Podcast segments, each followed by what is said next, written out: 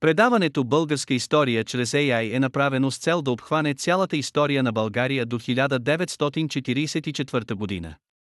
То е изцяло с образователна цел, а не с комерциална такава. Използваните източници в сезон 2 са Уикипедия и История на България, издание 1981 година, БАН. Веднага след битката при Беласица и още докато бил жив Самуил, Гаврил Радомир организирал отбраната на страната и дори успял да устрои засада, като разгромил напълно войската на Солунския дуб Теофилакт Вотаният, когато Василий II изпратил да завладее българските земи.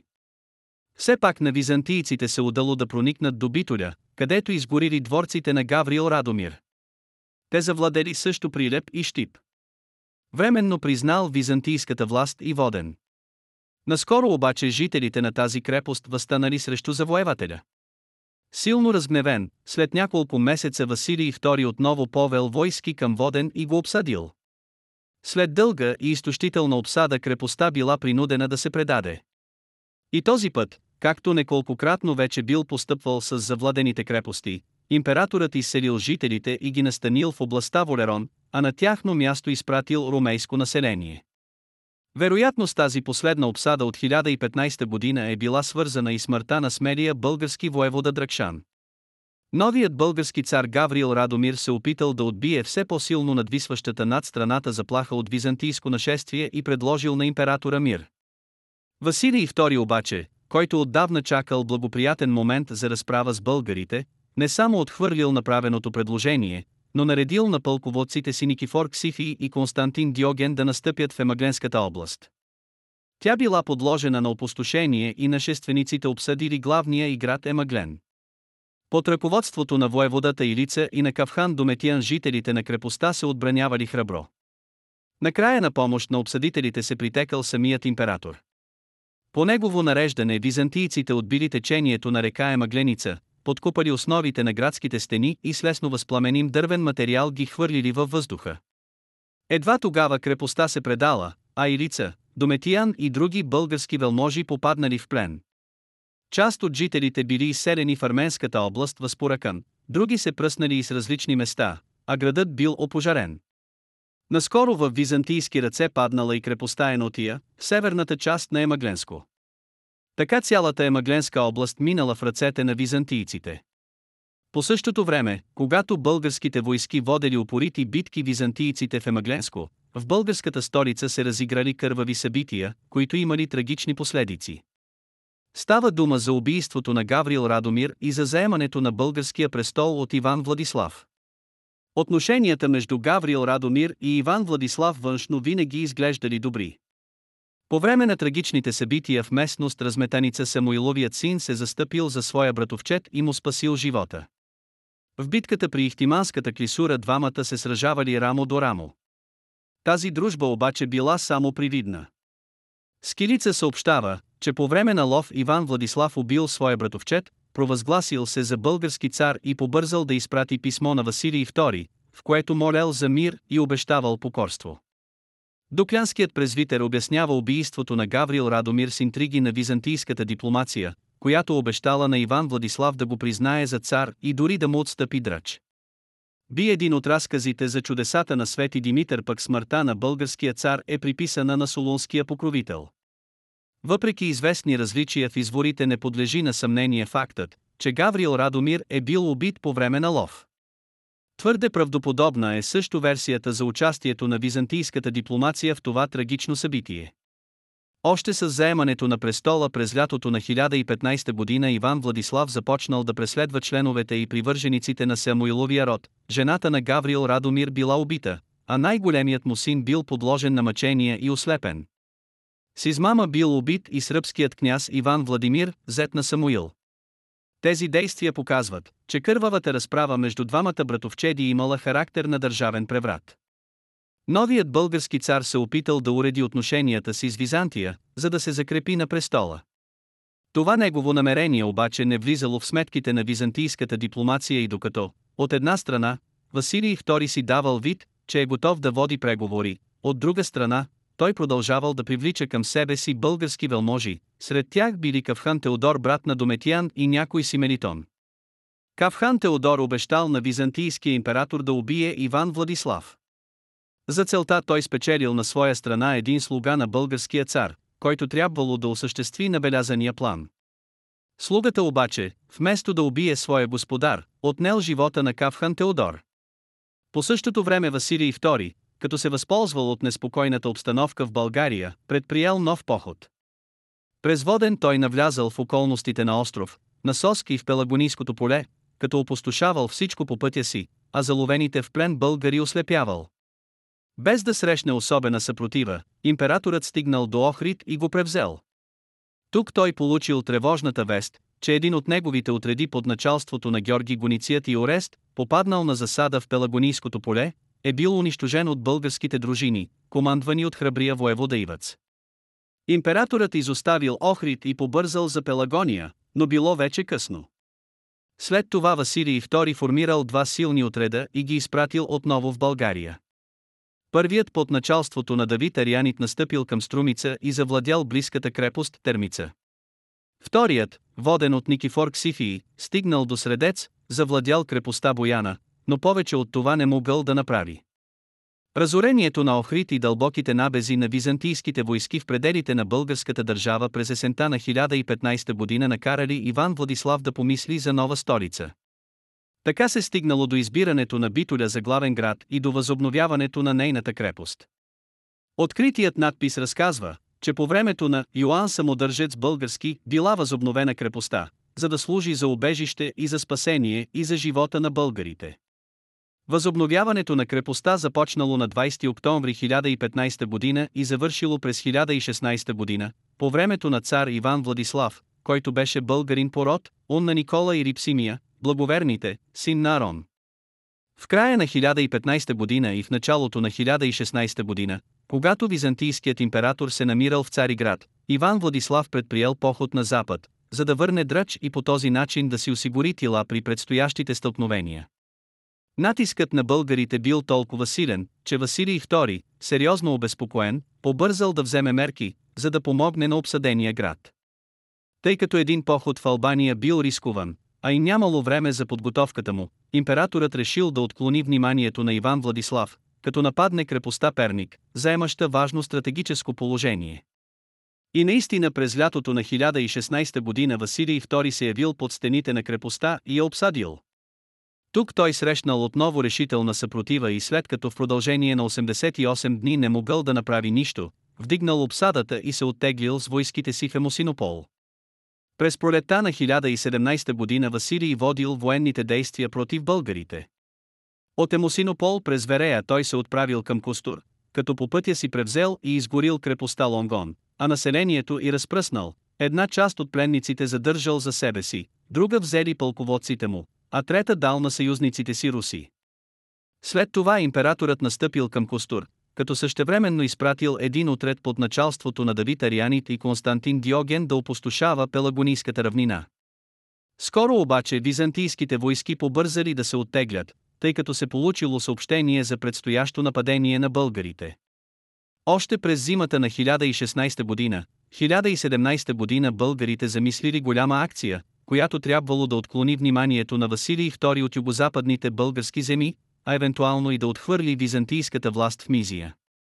Управителят на крепостта Перник и на Середецката област, воеводата Кракра, влязал във връзка с печенегите и се споразумял с тях за започване на съвместни военни действия против Византия.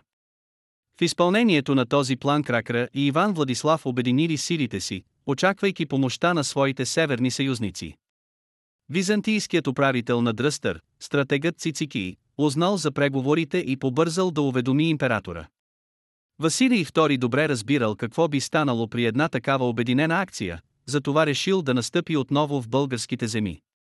Той наредил да се укрепи Верея, превзел и опожарил крепостта Вишеград, настъпил на север към остров и Емориск, превзел двата града и ги опустошил. По същото време, вероятно не без намесата на византийската дипломация, печенегите отказали да вземат участие във войната и планът на българите за настъпление против Византия бил осуетен. При веста за провала на българо-печенешката акция Василий II отново настъпил в българските земи, нападнал и превзел крепостта Сетина, където се намирали български царски дворци. Тук той срещнал войските на Иван Владислав и след едно сражение с променлив успех прекратил похода и се завърнал в Цариград. Докато византийският император се намирал в столицата си, Иван Владислав повел своите войски към Дръч и през февруари 1018 година обсадил града. Тук обаче той паднал убит, според едни сведения в бой с византийците, а според други от ръката на заговорници. След смъртта на царя била прекратена и обсадата. Гибелта на Иван Владислав послужила като сигнал за разрастване на разложението, започнало да обхваща върховете на българското общество. Умората от войните, отчаянието от неуспехите, страхът за имуществото и привилегиите всичко това било умело използвано от византийската дипломация. И когато през март 1018 година Василий II потеглил от Цариград и навлязал в българските земи, той не срещнал почти никаква организирана съпротива. Още докато бил в Одрин, Василий II получил вест, че кръгта Пернишки признава византийската власт. При пристигането си в Емосинопол императорът приел пратеници от Пелагония, Еморовист или Плян, които го уведомили, че му предават градовете си. Сяр при Василий II се явил самият кракра с още 35 български воеводи, за да съобщят лично, че предават крепостите си. Тук дошъл и воеводата Драгомаш, за да обяви, че предава Струмица без бой. А когато императорът навлязал българска територия и стигнал до Струмица, той научил, че българската държава е капитулирала. Воеводата Богдан, управител на вътрешните крепости, убил своята стматенца, минал на страната на византийците и бил почетен с титлата патриции. Архиепископ Давид пък лично донесъл писмо от българската царица, вдовицата на Иван Владислав, че му предава българското царство.